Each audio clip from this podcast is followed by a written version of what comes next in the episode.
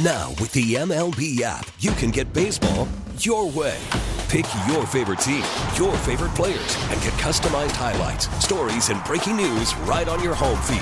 Follow the action with Game where 3D replays add another dimension. Plus, notifications can keep you connected to every pitch, every hit, every game. The MLB app. Baseball, your way. Download it now for free from the App Store or Google Play. Blackout and other restrictions apply. Major League Baseball trademarks used with permission. Final game of Prep Bowl underway at U.S. Bank Stadium. A dandy in the 5A. Perennial power Mankato West against Elk River. And Elk River goes 93 yards to get the go ahead score in quarter number two. Elk River uh, leading Mankato West 14 to 7 in the finale earlier. Final play of the game, New London Spicer beat Dilworth Glyndon Felton 27 26 to win 3A. And in the first game of the day, Mountain Iron Buhl down 19 0 after one. Rohrbach beat Spring Grove 28 25. And then on Friday, here are the results. Uh, from Prep Bowl at U.S. Bank Stadium. Minneota, another title, beat Springfield 38 21 in 1A. In 2A, Barnesville beat Chatfield 35 20. And then uh, terrific 4A championship game. Simley beat Hutchinson 34 24.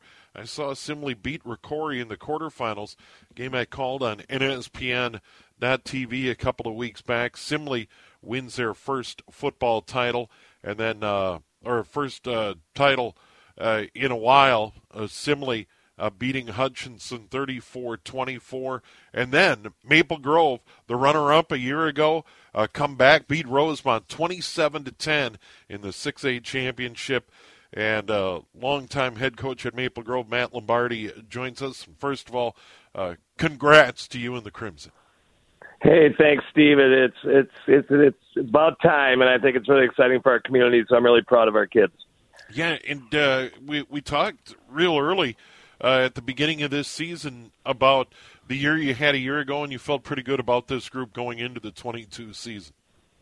Yeah, uh, we, we were fortunate this year. We had 46 seniors on this team, and and they were great leaders all the way through. And then we had a few young sophomores come in and fill in, and some juniors. But um, our senior class really carried us this year. And, and yeah, there was eight or nine kids out there yesterday that were able to play during the prep bowl um, the year before, and I think that helped. And so yeah, we felt good with our kids coming back, and they um, they just kept getting better and better every week. So you you play Lakeville South in the semifinals, take care of business, and then beat uh, a very good, well coached Rosemount team uh, for the championship. So it was not easy to win this state title. It was it was a tough road.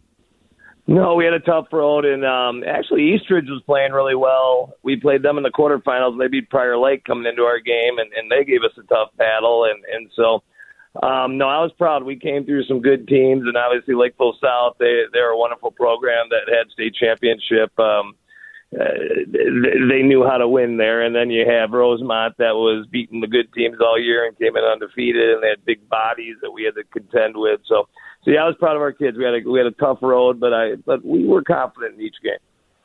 Any concern after being down one quarter three zero?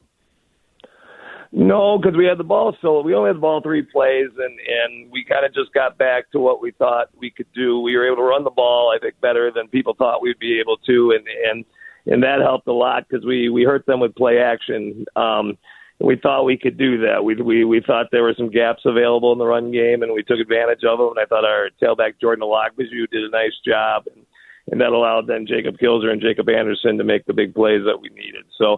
Um, not, we felt good actually coming in offensively and thought we could move the ball, so we weren't too concerned at 3 0. And then really cranked it up defensively. Uh, wow. Uh, re- really shut down the Irish in the second half. Yeah, the RD did a great job. Really, both weeks. I mean, they they, they held Lakeville South to seven, and then held Rosemount to ten. And really, the ten points was because we we kind of had a um, unforced fumble on the twenty where we just we fumbled the handoff and and put them in a short field. So if we wouldn't have done that, they probably could have given up three. So I was really proud of our defense because, like I said, we only had one kid or two kids out there that had even sniffed the state championship. So that was where a lot of our new kids were, and they really stepped up week in and week out. It was pretty fun to watch. Tanner Albeck, Henry Stang stand out. I, I saw your team play on the road at Wayzata, and the Trojans had your team on the ropes early in that game. And the the comeback I felt in that game uh, during the regular season was was led by the defense. Ultimately, they they kind of gave your your team a wake up call, if you will. Absolutely, that and I kind of it's funny to bring that game up. I think that game was the turning point of our year. I thought um, we were down fourteen nothing, and really had our we, we got it handed to us in the first half. It wasn't even like we were. It should have been worse, and we kind of somehow kept it to 14-7 in the second half. We just ran the ball, and the defense played well, and we got it back to 28-14. Kind of scored 28 points in a row. And I felt like after that game, it, it kind of sparked our team. It kind of went, okay, we can't just show up and and play, and it kind of changed their preparation and all that. So I, I really do think our team changed significantly after that Wayzata game. Yeah, and uh, a run to a state championship. Did, did this group go into it? And we, we did touch on this a little bit uh, very early in the season, uh, b- before before we really got going. Uh, the, the weather was a whole lot warmer. Uh, funny, uh, but that they they went into it because there were so many seniors where it was unfinished business. You know, there's an opportunity for us to to go out and and and get it done. Was was that the theme this year for Maple Grove? Yeah, I think it was a goal coming in. I think they worked really hard in the off season. We kind of went to a theme that was our time is now, and it kind of was it was a double message. I think the our time is now kind of thing was um, yeah, this is the year we can win it. But it really was okay. We can't really worry about that right now. We just got to worry about each day that we're out here and keep getting better and do everything at every moment matters type thing. And the kids really bought into it. But yeah, I think they were they were a group in the back of their mind thought, you know, this is something we can do, and if we come together and we sacrifice for each other, we can do something great that the school's never seen. And I think that was a goal of theirs. And I think they're going to leave as seniors as playing 26 games, which is the most you can play, and to come home with the first state title ever for Maple Grove. That's a pretty special accomplishment. Yeah, and what what what a great showing last night. The fan base for Rosemount and Maple Grove. It, it, it was pretty cool at US Bank Stadium last night. Oh, the atmosphere was awesome. I, I really, I think they kind of shut off the ticket sales by the end, there were people that couldn't get any because I know I know they don't let any fans down in that end zone area, and I think they filled it. I think it was. um I think both sides. I know Rosemount sold a ton, and we sold a ton. We've always had great following, and and and like I said, it was neat. We won the game, and we kind of had a escort through all of Maple Grove with uh, the SWAT team and cops, and people were honking their horns, and nice. and so it, it we've really worked hard to make this into a community type thing, and, and I'm really proud of that. And so when when you look out there and there's a bunch of parents of alumni and alumni and, and, and people throughout the community coming to the game, not just the parents of the kids, and the, it's really fun to see. So, um, yeah, it was very rewarding in that way to see how filled it was and so much fun for those kids out there playing. And, and Matt, you know, con- congrats to you, but all the coaches you work with, you know the the kids, their families, the entire community. I mean, you, you can really point to you know what you've built there is an excitement for football, and it, it's all about getting the young kids excited and getting them into the system, playing youth football, and then ultimately at middle school, and then the idea that someday they'll they'll they'll wear that crimson uniform. Yeah, I mean, one of the first things we did when I got the job here was we we created our own youth football league, and, and so we have a Maple Grove youth football from second through. Um, we consider ourselves a family from second through twelfth grade, and I think that's really helped. I think um, there's a lot of excitement for kids and parents, and we're trying to make them feel belonging and things like that. And it's worked really well, and and it's a great community, and so being there is a great benefit. And we try to take advantage of it, and the and the parents and the kids are really excited about it. So yeah, I really appreciate that, and my coaching staff they had an unbelievable year. I have a defense coordinator, Adam Spurl. He works incredibly hard, and and it, it, has been a rewarding year just to see kind of how it all came together. So yes, I appreciate you saying that because it has been fun to watch. Well, uh, Matt, always good to visit with you. Congrats to Maple Grove and all the state champions. One to go, Elk River and Mankato West in that. Uh, 5A championship game late in quarter number two. And really, the high school league and prep bowl. I know there's a lot of talk about the boys hockey tournament, uh, understandably, and some some of the other state tournaments. But prep bowl is great stuff, and and I'm so glad we're re- returning to normal and a- able to have prep bowl and the fans come into U.S. Bank Stadium. It it's a big deal for the kids to be able to play where the Vikings play. Oh, it's unbelievable! And just walking in there and you just tell the kids and the excitement and with the fans and in in making those semifinal games where you get to the Prep Bowl is such an accomplishment because it is so exciting for those kids. Kind of like it is the, the hockey players going to the Xcel Center and things like that. But you're right, having it back to normalcy. Um, and like I said, you're at that six A game, and that place was filled. That lower bowl was filled, and, and just people were excited every play, and it was had a great atmosphere. And uh, there's nothing like it. So I, I feel very fortunate to have been in a few of those. And like I said, the, the the better we keep making it, the better it's going to be. But man, it's fun to be in it. Yeah, and outstanding coverage by Channel 45 uh, as well. Well, Matt, once again, congrats to you and Maple Grove on a title. Hey, thanks, Steve, for having us on. I really appreciate it. There he is, Matt Lombardi, Maple Grove head football coach. Elk River leading Mankato West 14 to 7 in that 5-8 title game. 3 to go in the second, but Mankato West knocking on the door, fourth in goal trying to get what would be a tying score in that one. Quick break. We'll come back. D3 football. The semifinals are set. Bethel came so close to pulling off the upset down at Mary Hardin Baylor. Uh, Pat Coleman joins us in a moment. A little bit later on, we'll heat up the hot stove. Dan Hayes covers the Twins for the Athletic. Uh, we've, we've got some news there as well on the Twins front. Uh, the uh, Minnesota Twins uh, get back with Twins Fest the end of January. Spring training schedule set. Uh, we we know we're going to start hearing some spring training games on the radio end of February. Certainly a sign of spring here at News Talk. 830 WCCO. Now, with the MLB app, you can get baseball your way.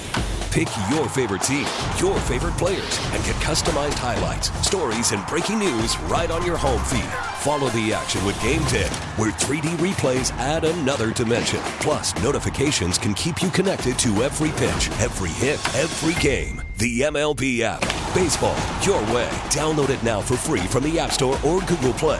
Blackout and other restrictions apply. Major League Baseball trademarks used with permission. Worried about letting someone else pick out the perfect avocado for your perfect impress them on the third date guacamole? Well, good thing Instacart shoppers are as picky as you are. They find ripe avocados like it's their guac on the line. They are milk expiration date detectives. They bag eggs like the 12 precious pieces of cargo they are. So let Instacart shoppers overthink your groceries so that you can overthink what you'll wear on that third date.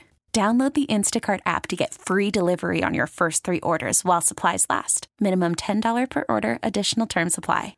There was just one Upper Midwest team remaining in the D2 and D3 football playoffs. That was Bethel out of the MIAC. They had the trip down to Texas to take on Mary Hardin Baylor. And it looked good. Royals led 7 0 after one, tied at 14 at the half.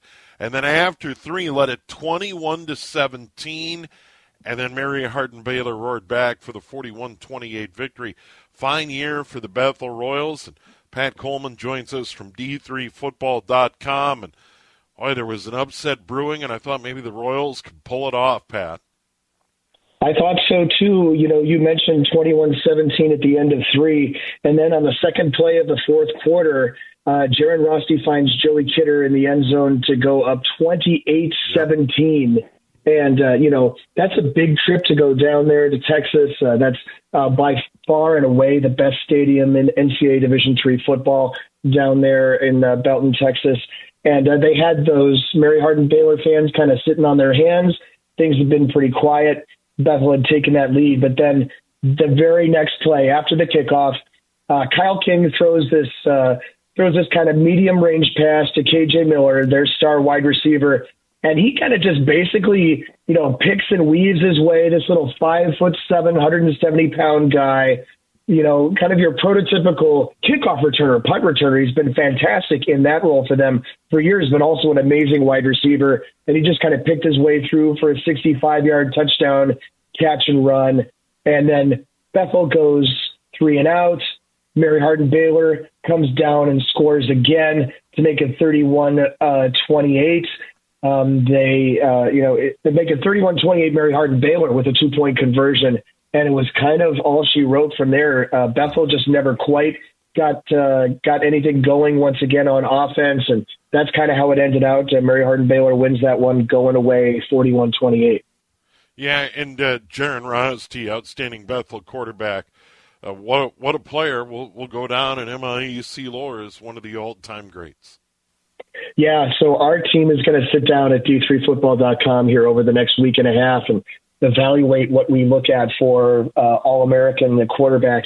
You know, there are 200 almost 250 schools playing Division three football, so that's 250 starting quarterbacks, and we have to whittle those guys down to four. But I do know that Jaran Roste will be on the short list as we talk about that. Just an amazing player, amazing season this year, and really an amazing career for him. Yeah, and uh, once again, their run ends in the quarterfinals, but it is uh, number one North is Central of Illinois, a blowout win over Ithaca. Mount Union wins, beating Delaware Valley 22 to six, and Wartburg beats Aurora 45-17. Now we're to the final four. Uh, the semifinals coming up. Uh, Wartburg, do they have a shot? Yeah, Wartburg's got to go to Mount Union, so that's a tough matchup for them. Uh, you know, Wartburg. This is the first time anyone from that conference, formerly the Iowa Conference, now the American Rivers Conference, first time anyone from that league has been to the semifinal since 1997. But you know, the question coming out of last week that uh, win up at St. John's was how healthy that quarterback was going to be, whether Niall McLaughlin was going to be able to come out and play. And he looked pretty good on Saturday. He played, you know, the whole game until it got out of hand um, you know, maybe limping a little bit, uh, you know, away from play or on the sidelines, that sort of thing. You know, with him healthy, they've certainly got a shot. That running back, Hunter Clausen, is fantastic. That defense, especially up front, has been really good. Parker Rochford, uh, a key kind of outside linebacker, D back for the Knights, picked off two more passes today, returned one of them for a touchdown. He had an interception against St. John's last week and you know was the guy who stripped the ball from the punter and ran it in for a key special teams touchdown. So you know, I think Wartburg's got a shot, but they are kind of the outlier. They're the number 12 team in the country coming into the playoffs, and the other three semifinalists are ranked number one, number two, and number three because that's kind of how Division three football goes. Those teams at the top tend to stay at the top. North Central of Illinois, a, a thought about that they, they have emerged in recent years as the power. They're they're number one. Um, what, what's that all about? What's happened there? Because it was so much about Mount Union, and then Whitewater jumped into the fray, and then uh, Mary Hardin Baylor's been in the mix. Certainly, St. Thomas was in that conversation before they made the move to FCS. Uh, St. John's for for decades now has been in the mix out of the Upper Midwest and the MIC. We we talked about Bethel earlier, but uh, North Central's kind of come out of nowhere to to to to be maybe the team to beat.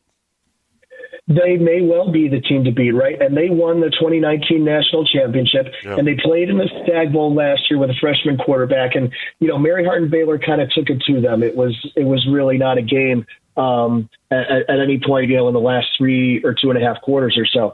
But I think what they've done in North Central is one thing is they've done a successful job right now of transitioning to a second star quarterback.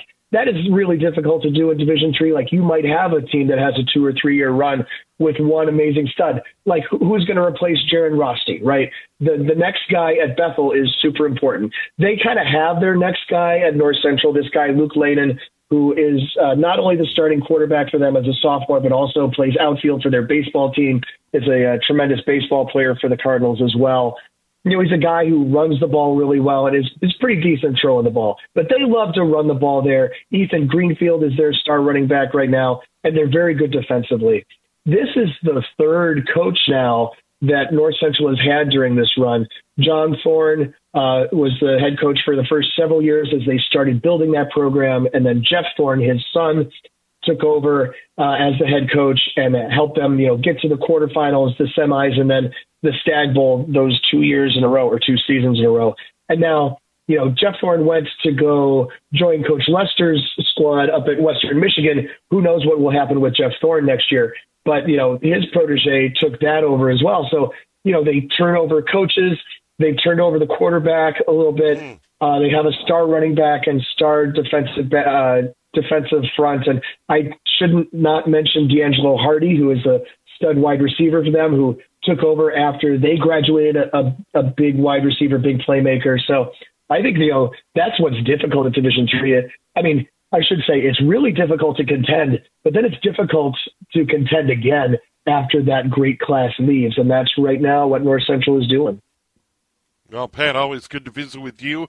We're down to the final four. Bethel Falls today on the road at Mary Hardin Baylor, 41 to 28. And uh, once again, D3Football.com, uh, the center of the D3 football universe, uh, in my opinion. Pat, take care.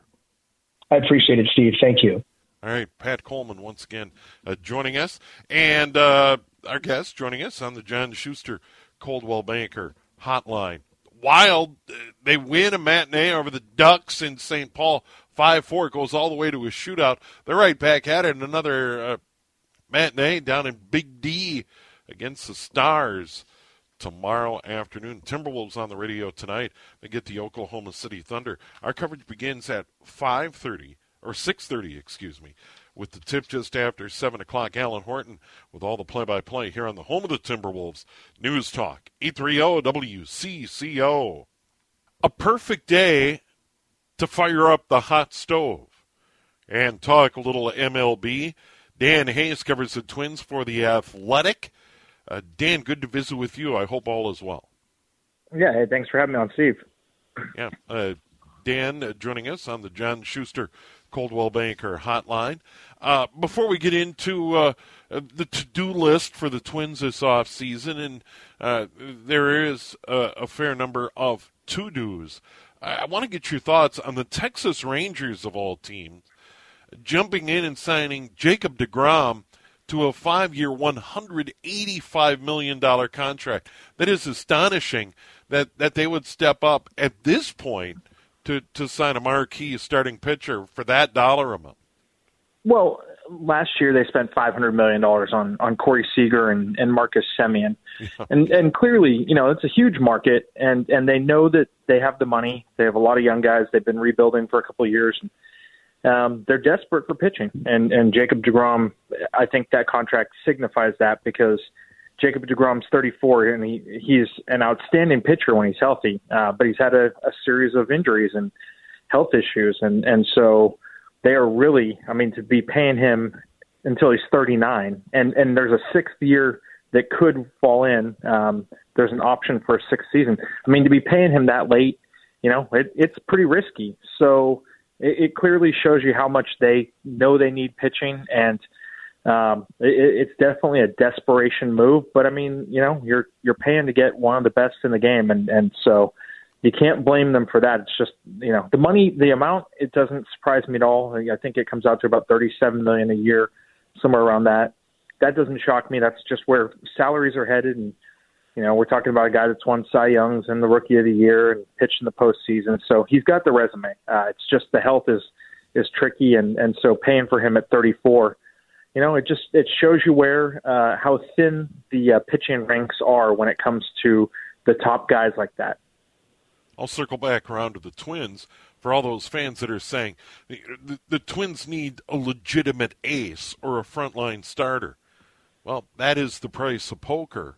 And the question is, are the Twins willing to make that type of commitment for a frontline starter of, of DeGrom's caliber?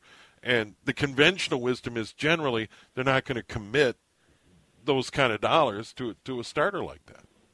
Yeah, I, I don't think that that is reality for them when it comes to starting pitching. I, I think you can get that kind of pitcher if you go out and make a trade. Um, they didn't have the uh, the trade capital to get um, the top guys last year. They, uh, Tyler Mahle is a really good pitcher, but uh, they didn't have the top the, the capital to go out and get you know the number one types at the trade deadline. Uh, I don't see them spending the money on a pitcher that can only affect you know that that kind of money uh, on a pitcher that can only impact the field once every five days. I, I think if they're going to spend that kind of money for someone, it's going to be a player that can be out there six, seven times a week and and can give you everyday production. Um, I don't think that they will hesitate to spend that on that kind of player if they deem that that kind of player is available.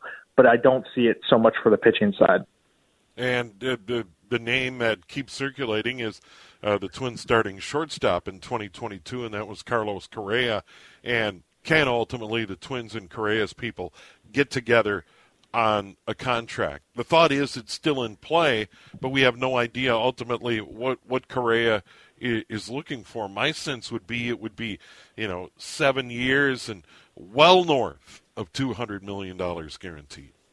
Uh, yeah, I, I would think you should add another year or two onto that. Actually, it, wow. Uh, Ken Rosenthal, my my teammate Ken Rosenthal today reported that Aaron Judge is looking for nine years right now, and then, you know he's 31 this season, so and there's a chance he's going to get that. Correa is three years younger, so I would suspect Correa is looking for anywhere from eight to ten years, um, and I would think it's going to be something like the Seager contract. Seager got 10 years and 325 million last year.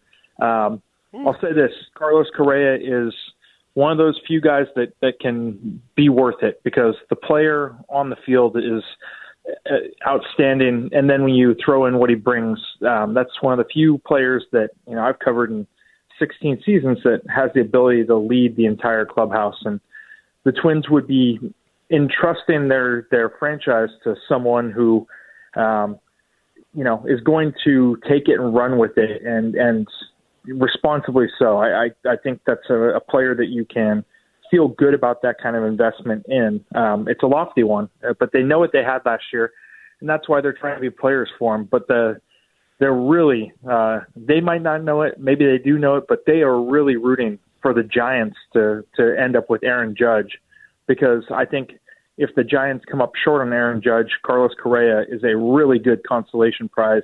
Giants have a lot of money that's the kind of team the Twins don't want to run into when it comes to Carlos Correa. They want to, you know, I think the Twins are going to put up a very competitive offer.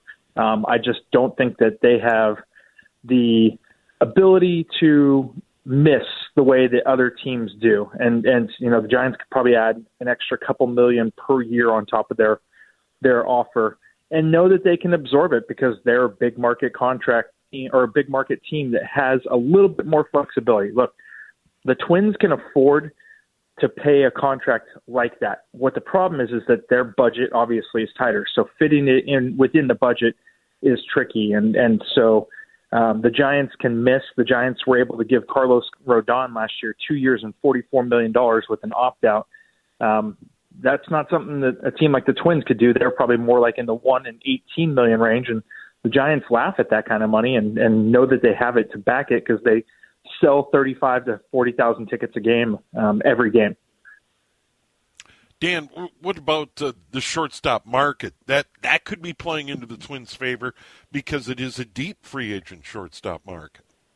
Yeah, you know, I think a lot of teams are hoping to, if they miss on Correa, that Xander Bogaerts is there.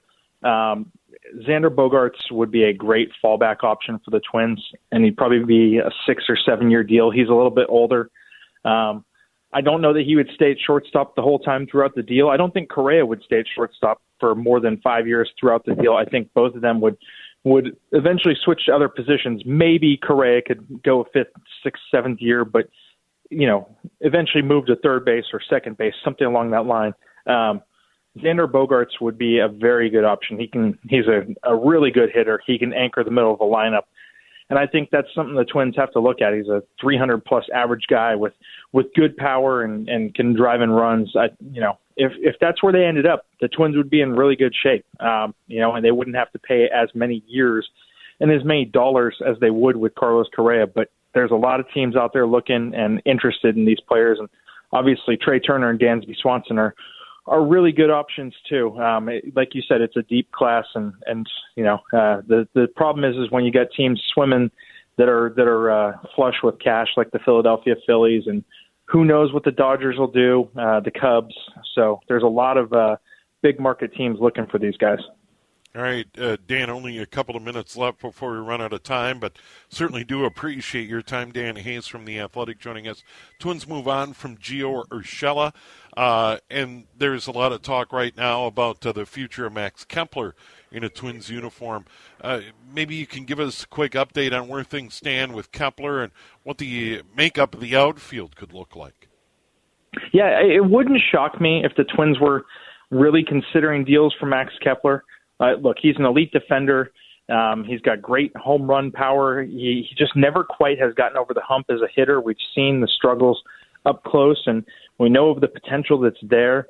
Uh, he's still got a really good contract, and I think teams that are looking for an elite defender may come calling, and it, it would give the chance the Twins a chance to get more right-handed in the outfield, and I think that's something that they really would like to do.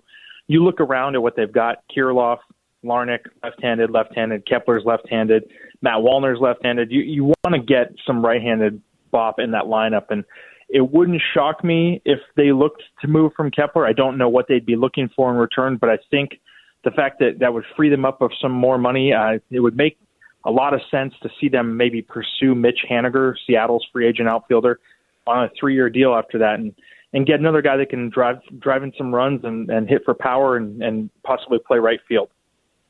All right. Well, heating up the hot stove with Dan Hayes covers the Twins for the Athletic. Hey, Dan, good to visit with you. We really do appreciate your time, and hopefully we can do it again soon. Yeah, absolutely. Hey, thanks for having me on. All right, there he is, Dan Hayes, once again from the Athletic, and joining us on the John Schuster Coldwell Banker Hotline. Twins have starting pitching. It looks as though they have the makeup of what, what could be a reliable starting rotation, certainly shoring up the bullpen, and then ultimately the everyday lineup. And I'll go back to one thing that I've said for years about the Twins as we get ready to start a new year and begin the countdown to spring training. How healthy will Byron Buxton be in 2023 is a huge part of this equation for the Minnesota Twins because they do have Luis Arraez. Uh, will they get a deal done for a shortstop? You got to like Jorge Polanco. You have to like some of the other things. Jose Miranda uh, showed he belonged in the big leagues, but uh, the, there certainly are question marks, and maybe the biggest is the health of Byron Buxton moving forward. Quick break, we'll come back. Timberwolves on the radio tonight. They take on the Thunder minus KAT. Cal Soderquist will join us from the Timberwolves radio network with, a tease of our pregame, and we'll look forward to the game tonight here on News Talk. 830 WCCO. Timberwolves and Thunder tonight from downtown Minneapolis. Pregame 6:30, tip after 7 o'clock. Cal Soderquist joining us here, and uh, Cal, pregame, postgame host on the Timberwolves Radio Network. Cal, I hope you're doing well. Yeah, certainly am. Same to you, Steve. Yeah, uh, no KAT. Uh, that that is the headline. Win or lose right now. Karl-Anthony Towns uh, coming back from that calf strain. Do we have any news uh, on Karl-Anthony Towns other than uh, there's really no timetable for his return. Yeah, I think that that's basically it. You know, the team called it an indefinite period of time in, in terms of how long he'll be sidelined, and I think it's it's one of those deals we see teams do it more often these days, where there isn't a the team doesn't report the timeline themselves just because you don't know maybe how an injury will respond halfway through uh, the, the suspected timetable, and then you start to rehab it and work it back into shape. But I think regardless of, you know, I, I had seen four to six weeks reported. Um, if it's if it's anywhere around there, I, I still think it was a best case scenario, just in the sense, you know, for fans who who saw the injury or saw the replays and saw how he uh, basically collapsed, and you know, knowing it was a non-contact and everything else, um, we all kind of feared the worst. So I, I think even if it is you know, the next month or or more, um, I, I still think it's it's better than what the alternative and, and maybe the worst case scenario could have been. Oh yeah, for sure. I mean, at first I was concerned. You know, it's a knee. You know, non-contact. You you think knee or um, Achilles? It could have been a lot of things. So the Timberwolves move on without KAT. I, I brought this up when I was sitting in for Henry Lake uh, the the other night, and I think on on Timberwolves tonight, and that was the night KAT got hurt. And I said there is still talent on this team for them to grind out victories and stay in the mix until Karl-Anthony Towns returns. They they still have Anthony Edwards. They still have D'Angelo Russell and Rudy Gobert and company. They can win games, and it can start tonight against the Thunder. Yeah, and I think you know even just it's a one game sample size, but you saw some of the early Yeah. results uh, be pretty positive in that win over the Grizzlies on Wednesday. We saw Anthony Edwards basically, you know, he took over that game in the fourth quarter. I think he had 17 of his 29 points in in that fourth frame, but also had the I think five steals, three blocks. You know, he was all over the place on, on both ends of the floor. And you would think maybe now certainly this team is a better team with Karl-Anthony Towns on the floor. Let's not let's not fool anyone or think that we've got any hot takes in that sense. But you would think that maybe you know in the sense that Rudy Gobert can kind of default or revert to what he's been used to his whole career in being the only seven footer on the floor, especially defensively. He might be more comfortable in the short term. Um, maybe there's a little more of an established hierarchy offensively where, you know, at times this year when when everyone's out there and healthy, the Wolves have struggled to maybe share the basketball enough or, or move it frequently enough. You know, head coach Chris Finch has talked about the ball sticking a little bit and maybe you know guys can kind of just settle into some of these temporary roles. Um you might get guys like Kyle Anderson and Jaden McDaniels. Uh they might get uh you know more minutes with, with Jaden back but mainly Kyle I guess. He's he's an unselfish player who will want to move the ball a lot and you might see some of those things come to fruition more it's it's one of the things the Wolves were struggling with is you know you've got so much talent in those starting lineups and some of those lineup combinations that they had to feel it out. And I think at least in the short term you know defenses will start to see what the Wolves do well over these next handful of games. And then the Wolves will have to make adjustments and and counter moves et cetera. But we might see some of these guys look pretty comfortable with these these new temporary roles All right, Cal, we've only got about a minute or so before we've got to hit the news at 6. You take over with the pregame at 6.30. Alan Horton with all the play-by-play tonight. Timberwolves and Thunder from downtown Minneapolis. Number one, any other news on the injury report real quick? Uh, it sounds like good news for both of the J-Macs. Jaden McDaniels and Jordan McLaughlin should be good to go, so they'll provide uh, pretty big jolts both for that, that starting lineup, and then we know what Jordan McLaughlin does for the reserves as that backup point guard. All right, and what's coming up on the pregame show tonight? Well, we'll hear from rookie Wendell Moore Jr. Uh, he got the start on Wednesday with with KAT out and with Jaden out, and he played really well. Even guarded Ja Morant for stretches. So we'll, Alan will check in with him, and we'll also look back at last night's uh, holiday shopping event. You know, fans probably know this by now, but the Wolves do it every year, and uh, local area youth they they get an opportunity to hang with the players. It's it's an awesome event all around. So we'll we'll hear from some Wolves on that.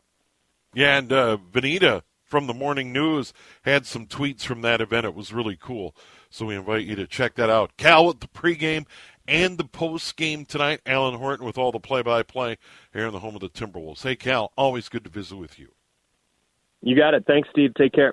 All right, Cal Soderquist and the Timberwolves Radio Network. Uh, they will take over at 6:30 tonight here on the home of the Timberwolves. News Talk E E30 WCCO. D2 Volleyball Championship from Seattle. Concordia St. Paul playing in set number two, up one set to none. Concordia St. Paul looking for the D2 title tonight in Seattle. We'll keep an eye on that here on CCO. Listen to every MLB game live. In the deep left center field, it is high, it is far, it is gone. Stream minor league affiliates The Midwest League home run leader. and watch the best baseball highlights and look-ins on MLB Big Inning. MLB At Bat is your all-in-one live baseball subscription for only $3.99 per month. Deep left field. It's going to go. Alvarez ties the game. Subscribe to At Bat within the MLB app today. Major League Baseball trademarks used with permission.